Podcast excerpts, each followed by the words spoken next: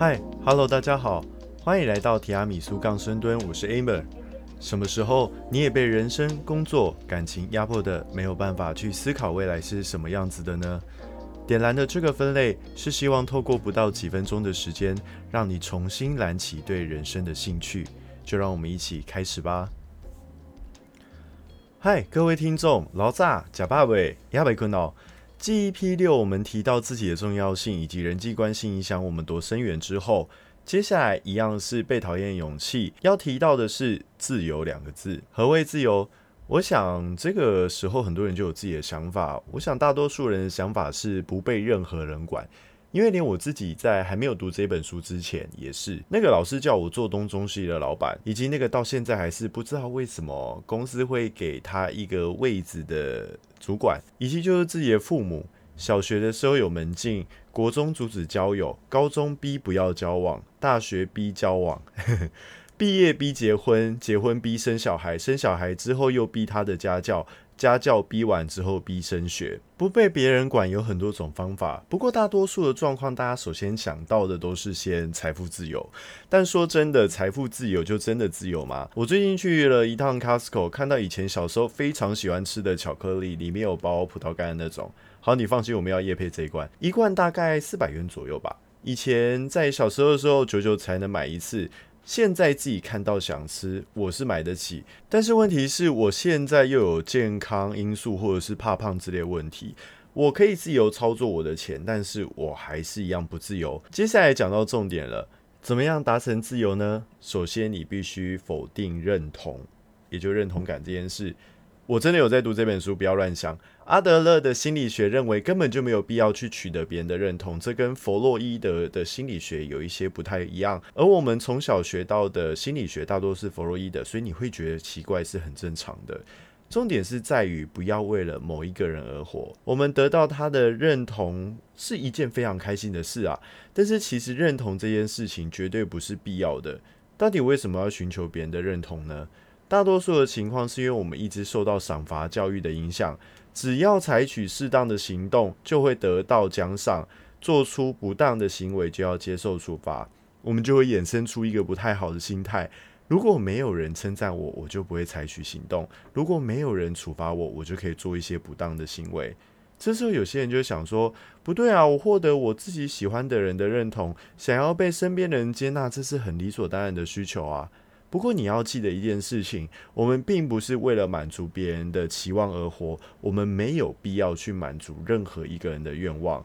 如果说你一直照着别人的希望过活的话，最后你过的也只是别人的人生。也要注意到，别人也不是为了满足你的期望而活。所以，当别人不能如你所愿的时候，请不要动怒。还记得我们在时间管理大师里面有提到改变别人的部分吗？对，就是这样。不要一直去想着别人，你应该省些力气去做自己的事情。对我就是在对大家的亲戚喊话：我们比你的儿子薪水低，怎么了吗？你的儿子屁股有我翘吗？好好抱歉，偏题了。要去区分这件事情应该是谁要做的事，是谁的人生课题。大致上，所有人际关系上面的纷纷扰扰，差不多是因为一脚不小心踏进别人的人生课题里面，或者是自己的人生课题遭到干涉所产生。而要区分这件事情，你要去想一下，这个课题会是谁的呢？就是从这个决定会导致谁要负责的后果而决定。我拿大家以前都遇过的问题哦，小孩子用功读书是谁的课题？可能会有些人会选择是父母，但其实真正应该是孩子，因为孩子不用功读书。最后导致课程跟不上，无法进入心目中理想的学校，未来没有办法达到自己喜欢的科系等等。这个课题其实应该是在孩子身上。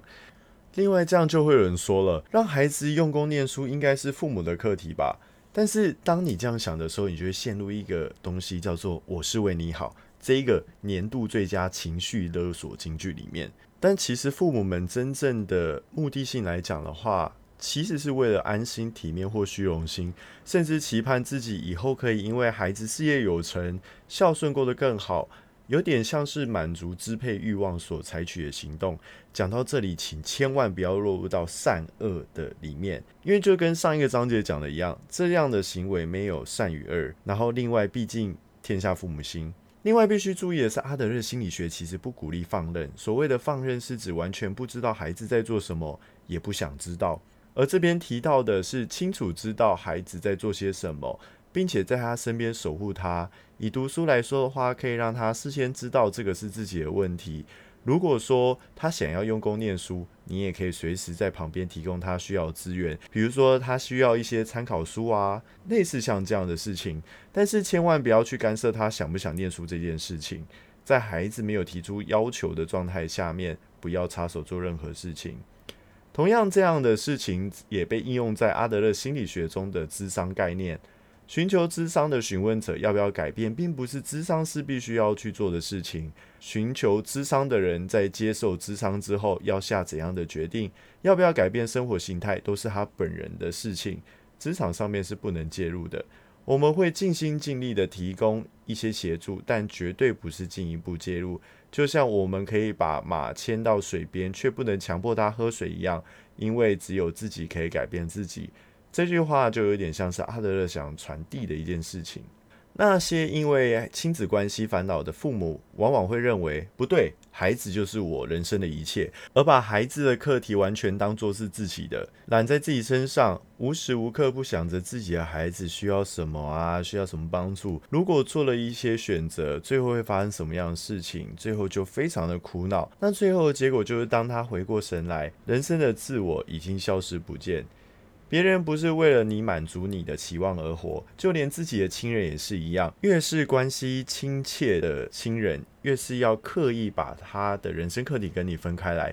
这时候我们会需要一个很重要的东西，也就是信任。在爱的任务中，也就是 EP 六所提到的三大任务中的其中一项。如果说你的信任是足够的，你就不会想要介入别人的人生课题，因为你相信别人。所以你必须清楚的知道，从这里开始就不是你自己的问题，应该是把其他人的人生课题切割舍弃。这就是让人生卸下重担，变得更单纯的方法。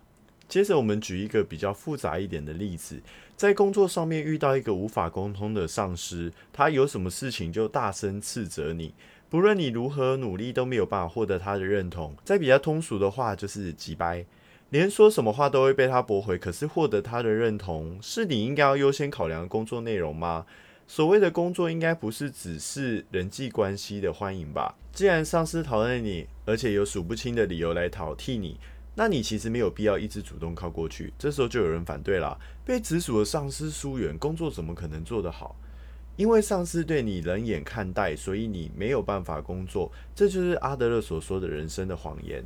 当你把上司当成是自己工作不顺利的借口，让你有借口说啊，要是没有这位上司，我的工作可以做得更好。听到这里，大家就要拔掉耳机。天哪，这个阿德勒在讲什么干话？说真的，好了，我其实也有遇到类似的问题。老实说，我非常的桀骜不驯，而且都以为自己很厉害。以前当业务的时候也一样，那时候面临升迁，但问题我一直升不上去，我就觉得是上司不喜欢我。但经过这么多的日子之后，我才发现并不是这么一回事。因为我没有去注意到自己本身的表现，以及让别人有没有办法信赖我的这个问题，所以我对于他讲的这一段我很有感触。我们很常用一些我们没有办法改变的事情，当成是我们过不了关的原因，比如说容易控制不住自己火爆个性的主管，生性多疑的老板。其实那些状况是他们人生自己的课题，这是没有办法改变的。但是你可以改变自己的工作态度以及工作成绩。难道一个主管会不爱认真向上、总是 cover 住业绩或是团队 KPI 的下属吗？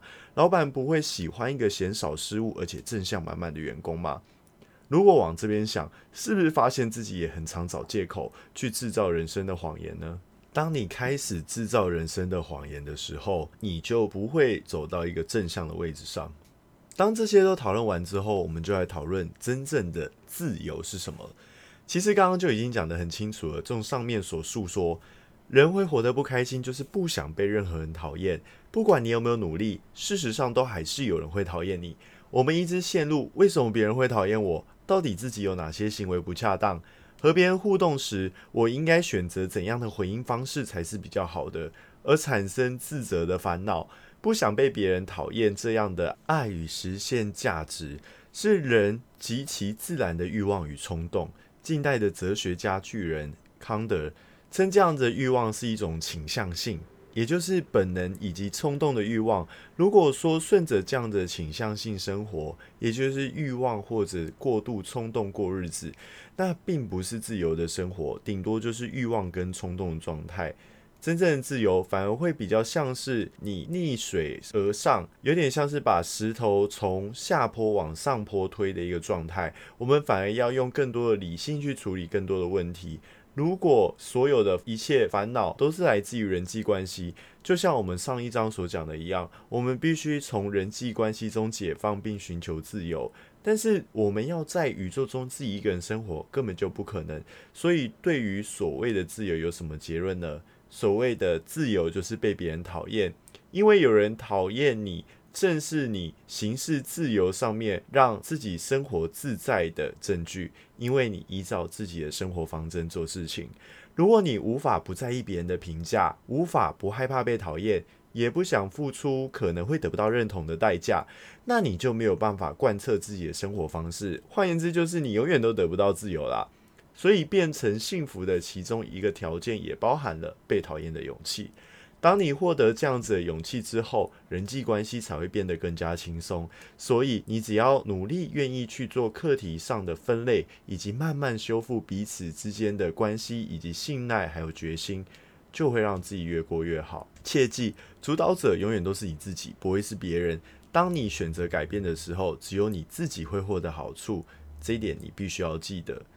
另外说了这么多，我想要表达一些事情。你真的有需要自由吗？这是我自己的一个意见，并不是阿德勒说什么或书中对答啦。其实有的时候，我面对这些类似像羁绊或者说枷锁吗？其实会蛮开心的，有点像是被虐狂状态，或者是说渴望被某些人在意啦。比如说过度在意情人，而且想要每天跟他黏在一起。或者是你想要陪伴自己生的孩子啊，黏在他的身边，想要陪伴他的童年，那渴望不需要出脑子，也有可能是你的希望。对，渴望不要出脑子，就是一切都无脑的活着，渴望前方有人一直带着路，把自己人生重大的课题直接全部都交给别人，其实那样还蛮爽的。所以如果你也是这样子的人话，你不一定要把这本书所讲到的自由也好，或是刚刚所讲到的论点，奉为自己人生的真理。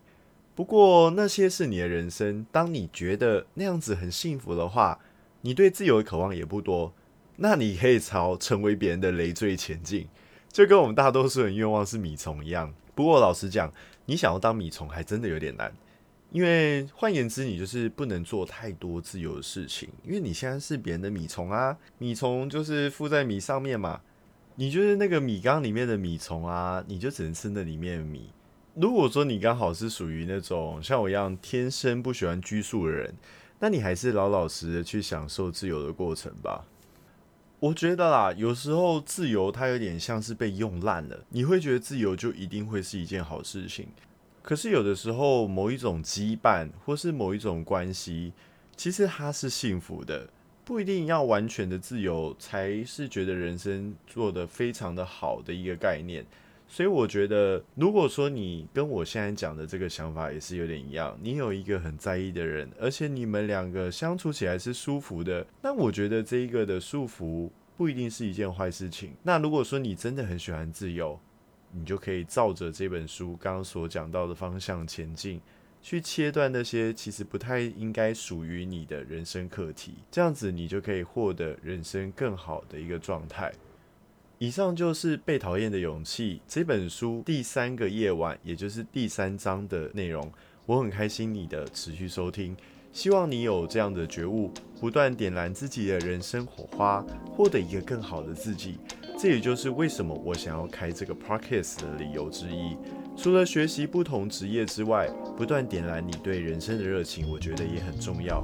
希望你会对这次的节目有兴趣，我将不断的更新。